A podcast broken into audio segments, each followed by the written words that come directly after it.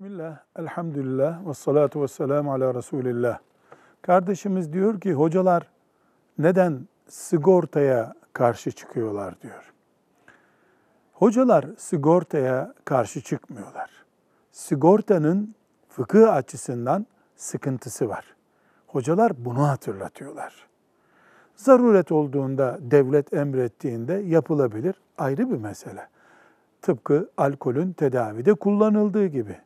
Tedavi maksatlı alkol kullanılıyor, ortada bir zaruret var. Biz sigortaya karşı çıkılma nedenini üç noktada görüyoruz. Birincisi sigorta ihtimalli bir alışveriştir. Bir taraf muhakkak e, kar etmeyecek. Bir taraf sadece kar edecek. Mesela kaza sigortasında bir taraf mesela firma, sigorta yapan firma o sene hiçbir şekilde zarar etmeyip o para ona kar kalabilir, aksi de olabilir. Bu ihtimal fıkıh açısından bir risk.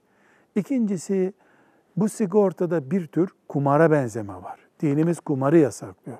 Üçüncü olarak da bütün dünyada sigorta firmaları bankaların alt kuruluşlarıdır. Yani faize açık bir hizmet vardır.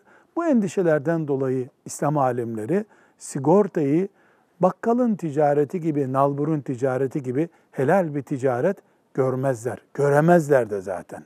Velhamdülillahi Rabbil Alemin.